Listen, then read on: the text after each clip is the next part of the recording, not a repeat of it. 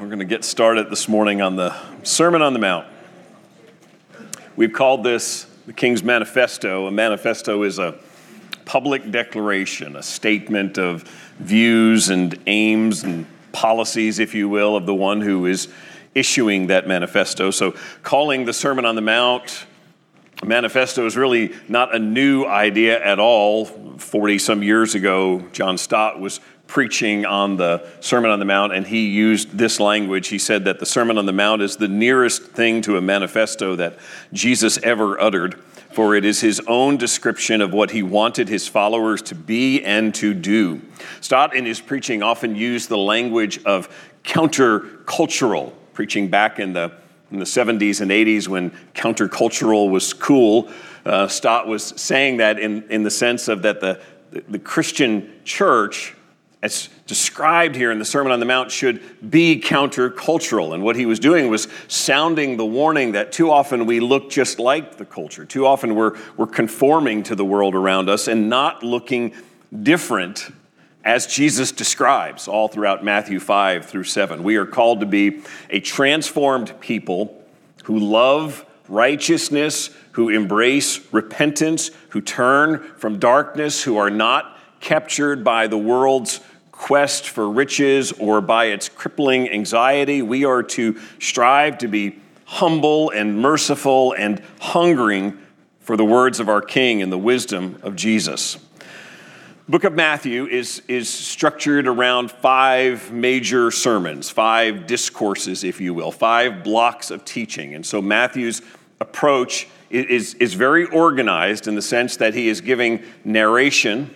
Here's some of what Jesus did. Here are the signs that he performed. And then he gives one of these sermons. Again, there's five of them. They're all clearly marked out because at each of them, at the end of them, he says the same thing. When Jesus finished saying these things, and that's sort of his break point, the discourse is over, and now we're going to go back to narration. And the Sermon on the Mount is the first and the longest of the five discourses in Matthew's gospel. Leading up to it, he has narrated. He has talked about the life of Jesus Christ, particularly the incarnation of Jesus Christ, starting with the genealogy and then some of the events surrounding Jesus' birth, and then just some of the circumstances that follow that, brief mention of Jesus' childhood. And then Matthew moves to the ministry of John the Baptist and how John comes to the Jewish people to proclaim that the kingdom of heaven is at hand and they are to repent. And so he follows that by the report of Jesus' baptism, and then his temptation by Satan in the wilderness. So it's narration all the way through chapter 4, and it's in the middle of chapter 4, after he has established all that, that he begins now to show us the ministry of Jesus. Jesus now steps forward after the wilderness temptation. Jesus now begins his earthly ministry, and he describes it, Matthew does, as Jesus coming up out of Galilee in Matthew 4, verse 12, and he quickly ties that. One of the things we're going to see in Matthew's approach is a lot of reliance back on the Old Testament. Matthew is Jewish. He's writing to a largely Jewish audience, and so he is going to repeatedly ground what he's saying in the Old Testament prophets, in the words of the Old Testament. And so he goes back and he says, this is to fulfill what was said by Isaiah chapter 9, some other chapters where it speaks of the Messiah coming up from Galilee. And then in Matthew 4:17, the preaching of Jesus begins. It says, from that time, Jesus began to preach, saying, repent, for the kingdom of heaven is at hand. There's the proclamation. There's the opening salvo, if you will, of Jesus' preaching to say a kingdom is coming into your midst. A king is arriving. Everything changes at this point as he begins now to call disciples into his kingdom. And so Matthew 4:23 says he went through all Galilee, teaching in their synagogues and proclaiming the gospel of the kingdom and healing every disease and every affliction among the people.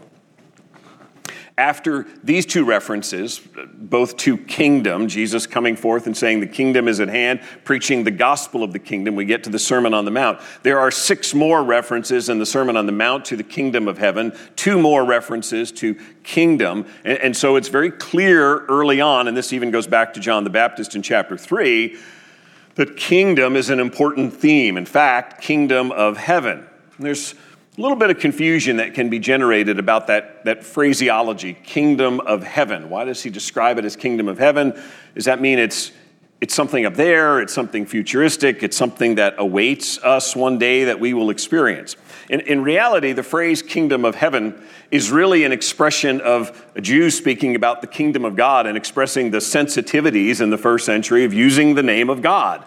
Matthew is cautious about that, just as his Jewish audience would have been, being careful to not vainly use the name of God. And so kingdom of heaven really is just synonymous with the kingdom of God. His point, though, is to say this is not some earthly kingdom. You're used to kingdoms. They, in the first century, much more used to kingdoms than you and I are today, where there is a ruler who is the sovereign. He's saying, but this is not like one of those. This is a kingdom whose founder, whose principles, whose lead is from heaven. It is an unusual kingdom. It also, by using that phrase, kingdom of heaven has the added benefit of including both kingdom of God the Father and God the Son. Think about it, first century, Jesus first comes on the scene and begins speaking. If the language is strictly kingdom of God, his Jewish audience thinks, oh, God the Father. That's who he's talking about if he says kingdom of God. Saying kingdom of heaven, it really leaves open the possibility that this is not just the kingdom of God the Father, but it is the kingdom of the Son, and you now are going to be introduced to one who is a king in your midst. The whole messiahship of Jesus, what he is bringing to them, is now a king coming to them, and it is God's Son. But for the sake of the Sermon on the Mount, the kingdom is a central theme. Again, going back to John the Baptist, repent, for the kingdom of heaven is at hand. Jesus proclaiming its coming. 8 times then in the Sermon on the Mount mentioning this kingdom. Now, why is that important? Because when you take the idea of kingdom, of royalty, of ruling, and then you read the Sermon on the Mount and you begin to see the ethical demands of the Sermon on the Mount, the sort of moral peaks that are in this Sermon on the Mount that we are being called to as followers of this king, it's easy to understand why for centuries the Christian church has wrestled with what to do with the Sermon on the Mount. You may have never considered this. You may think, I read the Sermon on the Mount, it's God speaking, and I take it as God's word. But the church for history, throughout its history, has wrestled with how to interpret the Sermon on the Mount. Who does it speak to? Who does it apply to? And a lot of that is because of the strong language that Jesus uses in this sermon. And I want you to see that, and I want you to feel that. So if you're not already there, you can go to Matthew chapter 5. I said this before, I think whenever possible, if you're taking up a large portion of Scripture, if we're doing a book study, one of the best things we can do is read the whole book in one sitting. Do what the early New Testament church did. When the letters or the Gospels came, they would certainly over time study various passages, but always on first reading when that letter arrived, that was the chance for the church as a whole to hear the whole letter from Paul to the Philippians, for them to take the whole thing in because they didn't have written copies of it, so they would listen as it was read aloud. And we're going to do something a little different this morning. I'm going to read Matthew 5, 6, and 7. I'm reading from out of the ESV, which is what we use here. I want you to follow along in yours. We didn't do slides for all of this, so you can follow along or listen. But I want you to follow along, and I want you to listen especially for what Jesus is calling his disciples to. What some of the things are that Jesus is saying that are his commands for us, his expectations for us. What is his manifesto for his disciples? Now, before you go, wow, he's going to read 3 whole chapters. About 13 minutes. I timed myself out this week. What that also says, let me just make sure we understand this.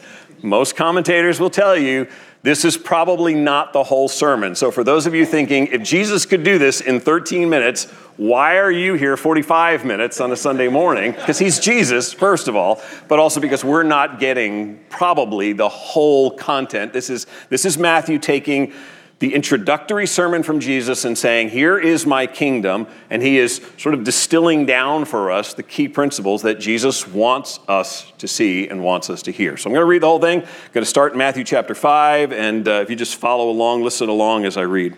Seeing the crowds, Jesus went up on the mountain. And when he had sat down, his disciples came to him. And he opened his mouth and taught them, saying, Blessed are the poor in spirit, for theirs is the kingdom of heaven. Blessed are those who mourn, for they shall be comforted. Blessed are the meek, for they shall inherit the earth. Blessed are those who hunger and thirst for righteousness, for they shall be satisfied. Blessed are the merciful, for they shall receive mercy. Blessed are the pure in heart, for they shall see God. Blessed are the peacemakers, for they shall be called sons of God. Blessed are those who are persecuted for righteousness' sake, for theirs is the kingdom of heaven. Blessed are you when others revile you and persecute you and utter all kinds of evil against you falsely on my account. Rejoice and be glad, for your reward is great in heaven. For so they persecuted the prophets who were before you. You are the salt of the earth. But if salt has lost its taste, how shall its saltiness be restored? It is no longer good for anything, except to be thrown out and trampled under people's feet. You are the light of the world.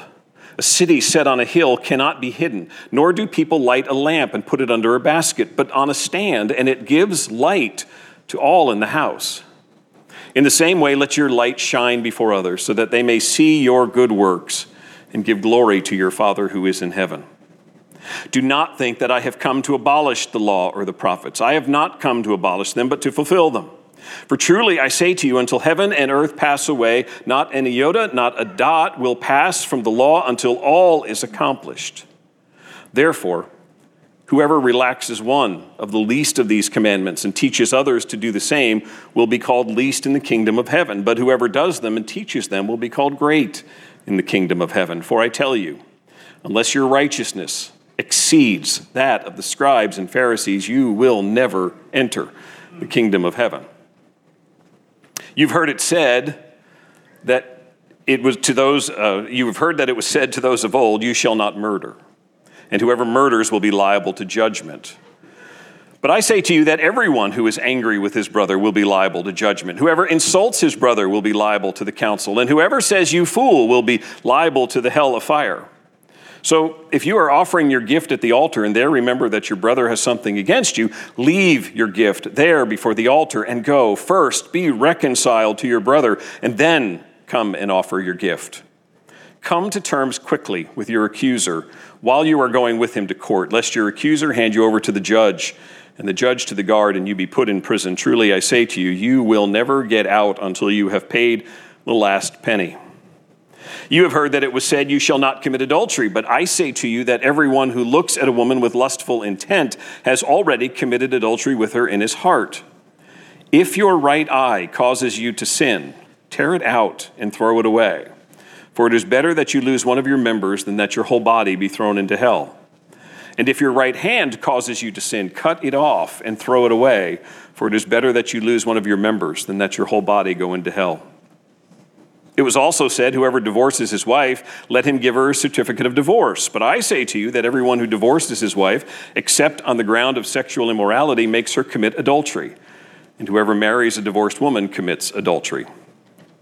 Again, you have heard that it was said to those of old, you shall not swear falsely, but shall perform to the Lord what you have sworn. But I say to you, do not take an oath at all, either by heaven, for it is the throne of God, or by the earth, for it is his footstool, or by Jerusalem, for it is the city of the great king. And do not take an oath by your head, for you cannot make one hair white or black. Let what you say be simply yes or no. Anything more than this comes from evil. You have heard it that it was said, an eye for an eye and a tooth for a tooth. But I say to you, do not resist the one who is evil. But if anyone slaps you on the right cheek, turn to him the other also. And if anyone would sue you and take your tunic, let him have your cloak as well. And if anyone forces you to go 1 mile, go with him 2 miles. Give to the one who begs from you, and do not refuse the one who would borrow from you. You have heard that it was said, you shall love your neighbor and hate your enemy. But I say to you, love your enemies and pray for those who persecute you, so that you may be sons of your Father who is in heaven. For he makes his sun rise on the evil and on the good, and sends rain on the just and on the unjust. For if you love those who love you, what reward do you have? Do not even the tax collectors do the same? And if you greet only your brothers, what more are you doing than others? Do not even the Gentiles do the same? You, therefore, must be perfect, as your heavenly Father is perfect. Beware of practicing your righteousness before other people in order to be seen by them, for then you will have no reward from your Father who is in heaven. Thus, when you give to the needy, sound no trumpet before you, as the hypocrites do in the synagogues and in the streets, that they may be praised by others. Truly, I say to you, they have received their reward. But when you give to the needy, do not let your left hand know what your right hand is doing, so that your giving may be in secret, and your Father who sees in secret will reward you. And when you pray, you must not be like the hypocrites, for they love to stand and pray in the synagogues and at the street corners, that they may be seen by others. Truly, I say to you, they have received their reward. But when you pray, go into your room and shut the door and pray to your Father who is in secret. And your Father who sees in secret will reward you. And when you pray, do not heap up empty phrases, as the Gentiles do, for they think that they will be heard for their many words. Do not be like them. For your Father knows what you need before you ask him. Pray then like this: Our Father in heaven, hallowed be your name. Your kingdom come, your will be done on earth as it is in heaven. Give us this day our daily bread, and forgive us our debts as we also have forgiven our debtors. Lead us not into temptation, but deliver us from evil. For if you forgive others their trespasses, your heavenly Father will also forgive you. But if you do not forgive others their trespasses, neither will your Father forgive your trespasses. And when you fast, do not look gloomy like the hypocrites, for they disfigure their faces, that their fasting may be seen by others. Truly, I say to you, they have received their reward. But when you fast, anoint your head and wash your face, that your fasting may not be seen by others, but by your Father who is in secret. And your Father who sees in secret will reward you. Do not lay up for yourselves treasures on earth, where moth and rust destroy and where thieves break in and steal. But lay up for yourselves treasures in heaven, where neither moth nor rust destroys and where thieves do not break in and steal. For where your treasure is, there your heart will be also. The eye is the lamp of the body. So if your eye is healthy, your whole body will be full of light. But if your eye is bad, your whole body will be full of darkness. If then the light in you is darkness, how great is the darkness? No one can serve two masters, for either he will hate the one and love the other, or he will be devoted to the one and despise the other. You cannot serve God and money. Therefore, I tell you, do not be anxious about your life, what you will eat or what you will drink, nor about your body, what you will put on. Is not life more than food and the body more than clothing? Look at the birds of the air. They neither sow nor reap nor gather into barns, and yet your heavenly Father feeds them. Are you not of more value than they? And which of you, by being anxious, can add a single hour to his span of life? And why are you anxious about clothing? Consider the lilies of the field, how they grow. They neither toil nor spin, yet I tell you, even Solomon in all his glory was not arrayed like one of these. But if God so clothes the grass of the field, which today is alive and tomorrow is thrown into the oven, will he not much more clothe you, O you of little faith? Therefore, do not be anxious, saying, what shall we eat, or what shall we drink, or what shall we wear? The Gentiles seek after all these things, and your heavenly Father knows that you need them all. But seek first the kingdom of God and his righteousness, and all these things will be added to you. Therefore, do not be anxious about tomorrow, for tomorrow will be anxious for itself. Sufficient for the day is its own trouble. Judge not, that you be not judged. For with the judgment you pronounce, you will be judged, and with the measure you use, it will be measured to you. Why do you see the speck that is in your brother's eye, but do not notice the log that is in your own eye? Or how can you say to your brother, let me take the speck out of your eye, when there is the log in your own eye? You hypocrite! First take the log out of your own eye, and then you will see clearly to take the speck out of your brother's eye. Do not give dogs what is holy, and do not throw your pearls before pigs, lest they trample them underfoot and turn to attack you. Ask, and it will be given to you. Seek, and you will find. Knock, and it will be opened to you. For everyone who asks receives, and the one who seeks finds, and to the one who knocks it will be opened. Or which one of you, if his son asks him for bread, will give him a stone? Or if he asks for a fish, will give him a serpent? If you then, who are evil, know how to give good gifts to your children, how much more will your Father who is in heaven give good things to those who ask him? So whatever you wish that others would do to you, do also to them, for this is the law and the prophets. Enter by the narrow gate, for the gate is wide, and the way is easy that leads to destruction, and those who enter by it are many. For the gate is narrow, and the way is hard that leads to life, and those who find it are few. Beware of false prophets who come to you in sheep's clothing, but inwardly are ravenous wolves. You will recognize them by their fruits. Are grapes gathered from thorn bushes or figs from thistles? So every healthy tree bears good fruit, but the diseased tree bears bad fruit.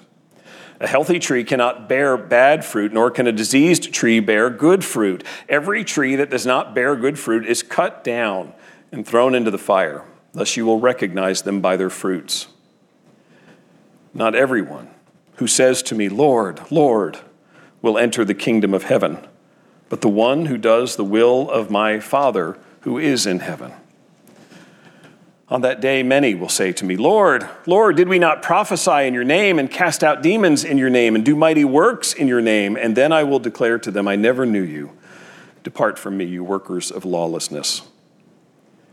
Everyone then who hears these words of mine and does them will be like a wise man who built his house on the rock. And the rain fell and the floods came and the winds blew and beat on that house, but it did not fall because it had been founded on the rock. And everyone who hears these words of mine and does not do them will be like a foolish man who built his house on the sand. And the rain fell, and the floods came, and the winds blew and beat against the house, and it fell, and great was the fall of it. And when Jesus finished saying these things, the crowds were astonished at his teaching, for he was teaching them as one who had authority and not as their scribes. Amen.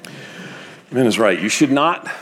The world sometimes will read stuff like this, classical literature sort of class, and go, oh, that's so beautiful. It's almost poetic and so nice sounding. I hope that we as believers feel the weight of what Jesus is saying. I hope that we hear what he's calling us to and understand the importance of what he's saying. This is why commentators and theologians historically have wrestled with the Sermon on the Mount, because they're looking at some of these exhortations going, I don't know what to do with this. Rejoice and be glad when you are being persecuted for righteousness' sake. Angry, lustful thoughts are evil. Love your enemies. Pray for those who persecute you. Be perfect, even as your Father in heaven is perfect. Be generous in forgiving others. Don't be anxious. Don't judge people by a wrong measure. Do to others as you want them to do to you. Bear good fruit in keeping with what I have taught you, these words of mine. Very early in church history, the monks were among the first to try to tackle interpreting the Sermon on the Mount, and they concluded largely that it was meant for clergy, that there was this distinction, that this is such a uniquely high calling, what they read here, that it was for a certain class, those who taught, who preached, and that others could benefit from it by reading it, but weren't really expected to live up to it. Centuries later, the Anabaptists came and said, no, actually, all believers should take all of it literally and should follow it, which is why even today there are those who refuse the taking of oaths in legal proceedings, or those who say that they are pacifists and won't join the military because of things that they have read here. I've not seen what they do literally with the gouging out of the eye and the cutting off the hand part, but it is a very literal rendering of all that they see here. Some of the reformers, including Luther to some measure, sort of came with a two kingdoms approach, sort of the secular realm and the spiritual realm. And the secular realm is important, and it should influence the spiritual realm, but ultimately it sort of set up this dichotomy that we are all too familiar with living here outside of D.C., which is those beliefs are really good for you and they are personal and you should hold them deeply. But when you're out in the secular world, we don't run by the Sermon on the Mount. And so you're going to have to kind of put those aside and sort of make your way in the secular world in a secular manner, and yet sort of holding on to this stuff as well. Some even argue that, well, this is just another sort of rendering of the law. Much as the Old Testament law serves the purpose of exposing man's guilt and making him see his need for Jesus, that's what the Sermon on the Mount is doing. It's proving us as guilty and in need of Christ. And as recently as the last century, the classical version of one school of evangelical theology wrongly argued that this has nothing to do with the church today, that this was Jesus speaking to Jewish people about a future Jewish kingdom, a millennial kingdom, and this was the rules of the road for that kingdom, and it doesn't apply to us today. That is wrong. So what are we to do with the Sermon on the Mount?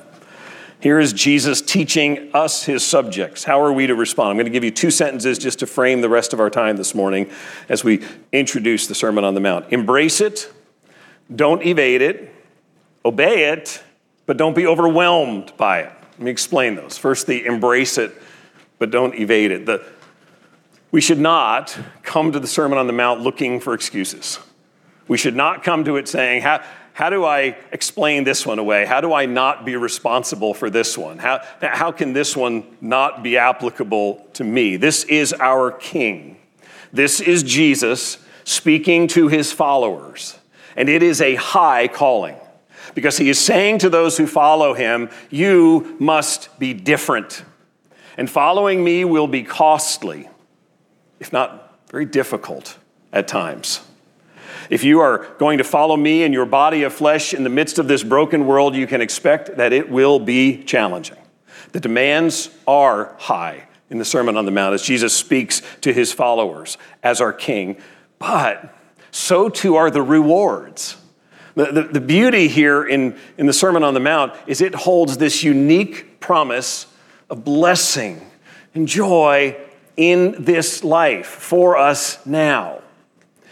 For these next couple of weeks after this one, we're going to be in verses 4 through 12. We're going to look at verse 3 this morning, but we'll be in 4 through 12 over the course of the next couple of weeks. And it's the broader section, 3 through 12, is called the Beatitudes. It's from a Latin word that has the idea of state of blessedness or state of happiness. And some commentators sort of debate the precise meaning here. There's a Greek adjective that starts every one of these statements. Blessed are, and then he fills in the blank at that. Blessed are the poor in spirit. Blessed are those who mourn. It's makarios in the Greek. Commentators will say, well, this is blessed in the sense that you are approved by God. If you do these things, then you find his favor, and so therefore you are in the position of being blessed. And others who say, well, no, it's blessed in the sense of you're experiencing an inner happiness and contentment that comes with this. I think you'll agree with me on this. It's not either or. Being in the place of experiencing God's favor, of being approved by God because we're doing what he calls us to do, brings with it a sense of genuine happiness. Jonathan Pennington, who I'll mention from time to time throughout this series, a scholar who's written extensively on the Sermon on the Mount, says this: the first and primary sense of blessed are you is actually as a picture of human flourishing. This is what fullness of life looks like. That's important because the kingdom of heaven is not merely some futuristic expectation, something that we say, oh, it'll be so good then, and we'll be able to enjoy it then. This is how our King wants us to experience life today. This is a classic example of what we talk about sometimes in New Testament teaching, having this already but not yet flavor to it. It's Jesus has come and we experience some of it, but the fullness of it is yet to come. And so the kingdom of God, we will not know it in its fullest sense until we are in heaven. We will experience it in all of its glory and we will be in the presence of our King. But 2,000 years ago, Jesus said, repent, for the kingdom of heaven is at hand. It's coming to you now. The King is here. And so in Christ, not only is our future transformed, we have hope. We can face death, maybe with earthly grief, but with confidence, knowing to whom we belong and what our hope is. So it changes the future dramatically, but it's meant to change everything about how we live today, and the joy and contentment with which we live today, how we deal with suffering and conflict, how we receive criticism or praise, how we experience having stuff or losing nearly everything, how we engage with people who are kind and generous and those who are really hard and difficult. All of that is impacted by our King and by the fact that the kingdom of heaven is at hand and what he's teaching us here. The gospel of the kingdom that Jesus proclaimed is meant to impact our souls today. And so to hear and to follow our King, in that is blessing. It is to know what God has approved, and so it is to know his favor, but it is also to experience something that the world does not in terms of peace. Happiness almost sounds flippant because we think of happiness in a worldly sense, but it really is. Desiring a sense of fullness of life that is happy because we belong to the King. If your life is not being changed by the impact of Jesus, if there's segments of your life that you are holding back, the way that you argue with others, the way that you deal with your coworkers, whatever it might be, fill in that, the blank there. If there's areas of your life that you are segmenting off, you're keeping them in your kingdom, because the kingdom of Jesus is to impact how we act and think in everything, and to help us see God's favor and to experience happiness in him. So, yes, is it demanding? Yes, it is the high calling of a perfect King who is calling us to be like him. So we must embrace it and not try to evade it, not try to explain it away, not try to duck the consequences or implications of it. Blessed are you when you do these things. But second, we're to obey it but not be overwhelmed by it. Here's what I mean by being overwhelmed by the Sermon on the Mount. Maybe you were even as we read through it. It's easy to be overwhelmed by the Sermon on the Mount. If instead of seeing it as a path to flourishing, to fullness of life, if instead you take Matthew 5 through 7 as a list of rules from Jesus with little check boxes next to them, and I need to do these point by point, and on some days I'll get 6 or 8 of them good and only have failed on 10 or 15 of them, you know, and I'm just sort of mechanically going through these and battling in my flesh to accomplish these things that Jesus says to do. If that's your approach to this, that will constantly be a depressing battle of mechanical legalism that will leave you without joy and cause you to feel defeated over and over again. I must be more merciful to people. That's what Jesus says. I've got to give to that beggar. I've got to stop shopping for all this stuff on Amazon. I've got to change this or change that, right? I've got to do this. I must, because this is what it says in the Sermon on the Mount. Listen, there's a measure of truth in all that. That's not to dismiss the demands of the sermon, but it's the part of it that says, I can do this. This is all on me. It's willpower. It's discipline. It's getting it right. And I want to show you why that's wrong just with the first beatitude. And this is where we'll end this morning, is verse 3. I just want to help you not be overwhelmed by the Sermon on the Mount. Verse 2, Jesus opened his mouth, taught them, saying, Blessed are the poor in spirit, for theirs is the kingdom of heaven. There is an order to the beatitudes. There is a first beatitude, and it is important first. It speaks of the kingdom of heaven, belonging to those who are this. This is the prerequisite to the rest, if not to the rest of the sermon. Because apart from entering the kingdom, none of the rest matters. If Jesus is not going to be my King, I have no business even worrying about the rest. So the kingdom of heaven is important. But what precedes that is, blessed are those who are poor in spirit. So it starts there, because without that, there is no part in God's kingdom. So I should read verse 3 and immediately be saying, what does this mean? What does it mean to be poor in spirit? There are some who have, through the years, taken this to mean literal poverty. And they'll translate it more as blessed in spirit are the poor. And they do that in part because when Luke records Jesus speaking here, he says, Blessed are you who are poor, for yours is the kingdom of God. Let's be clear here. Love of riches is condemned repeatedly in the scriptures. We saw it in this very sermon when Jesus says you can't serve two masters. If you love this stuff, then that's what you're going to love, and you can't at the same time confess that you love Jesus. But at the same time, scripture, while it condemns this love of riches, it also doesn't commend to us that you must be poor in order to enter heaven, that poverty is sort of a prerequisite to it. Jesus is talking about a condition of the heart. It's talking about our own spirit and how we respond.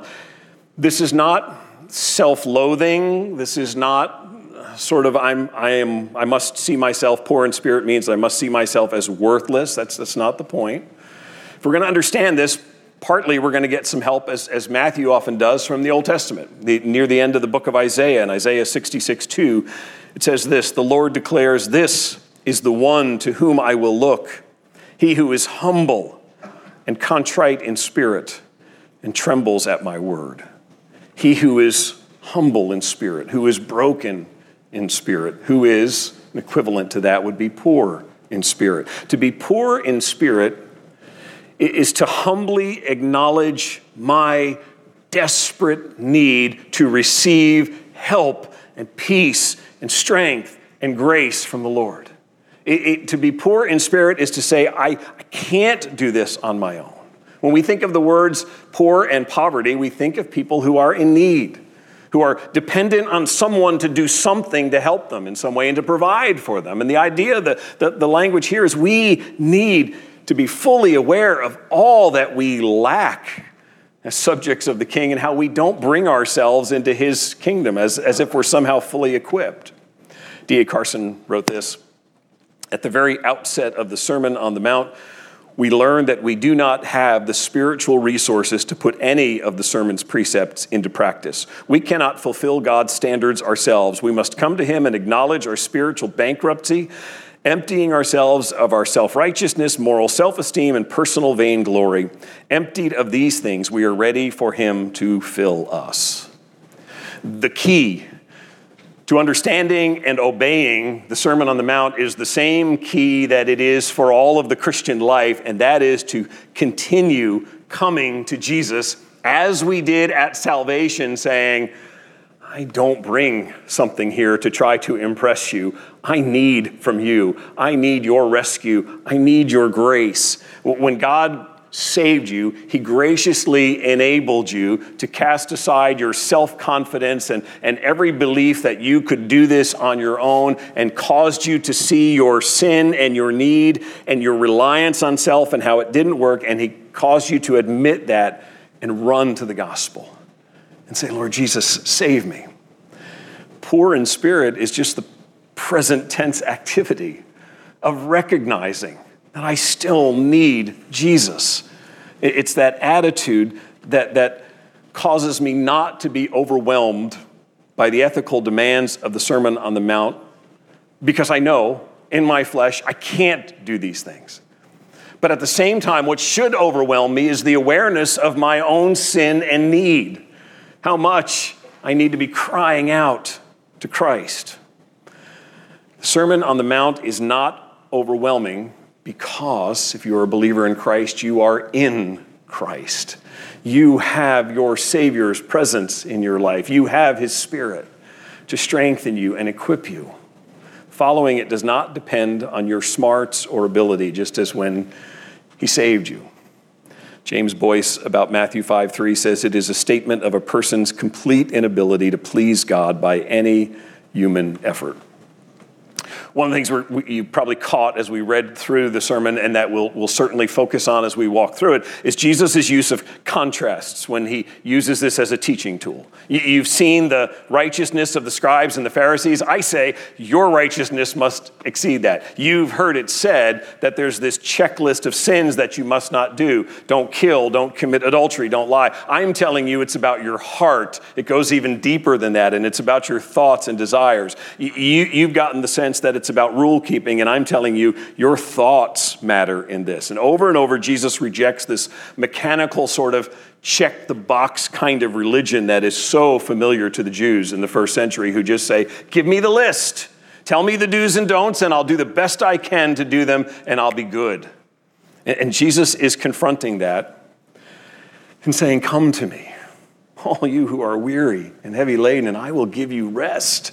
Come to me, because I'm calling you into my kingdom and to the expectations of my kingdom and to be like me, but I'm also eager to equip you, to strengthen you, to give you grace, to provide you hope that you can walk forward in my kingdom.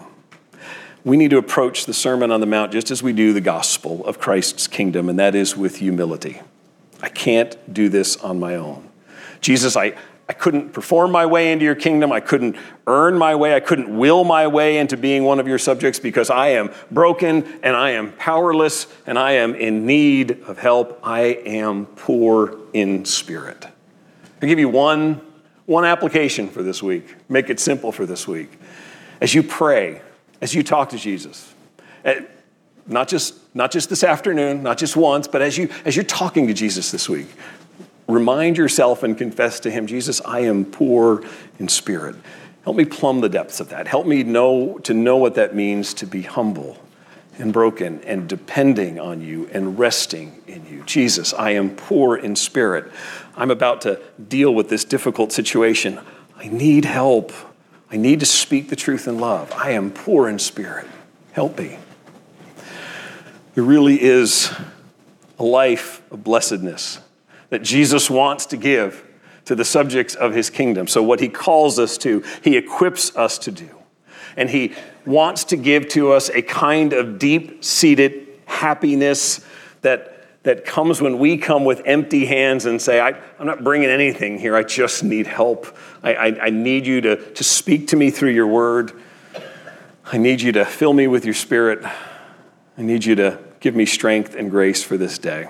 And so as we take up this study on the Sermon on the Mount, it is learning what it's like to live in the Savior's kingdom and be different, and be countercultural, but it's also finding the grace and strength that we need to be those faithful subjects of his. Let's pray. Lord Jesus, I thank you for your grace toward us.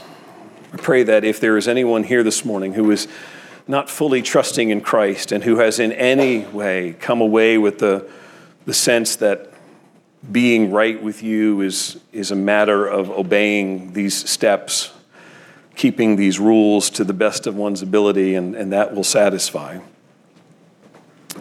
Lord, I pray that you would erase any confusion like that. We believe that in your coming, in the bringing of your kingdom, that the central point of the establishment of your kingdom was the cross.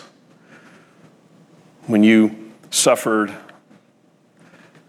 and died in our place, bearing in your body the scars and the pain and the nails, but bearing in your being our sin, and bearing the wrath that our sin deserves, and taking upon yourself the judgment of our sin, and then by rising from the grave, defeating sin and death, so that by resting in you, by running to you as King, trusting fully in you, there is life and hope and forgiveness.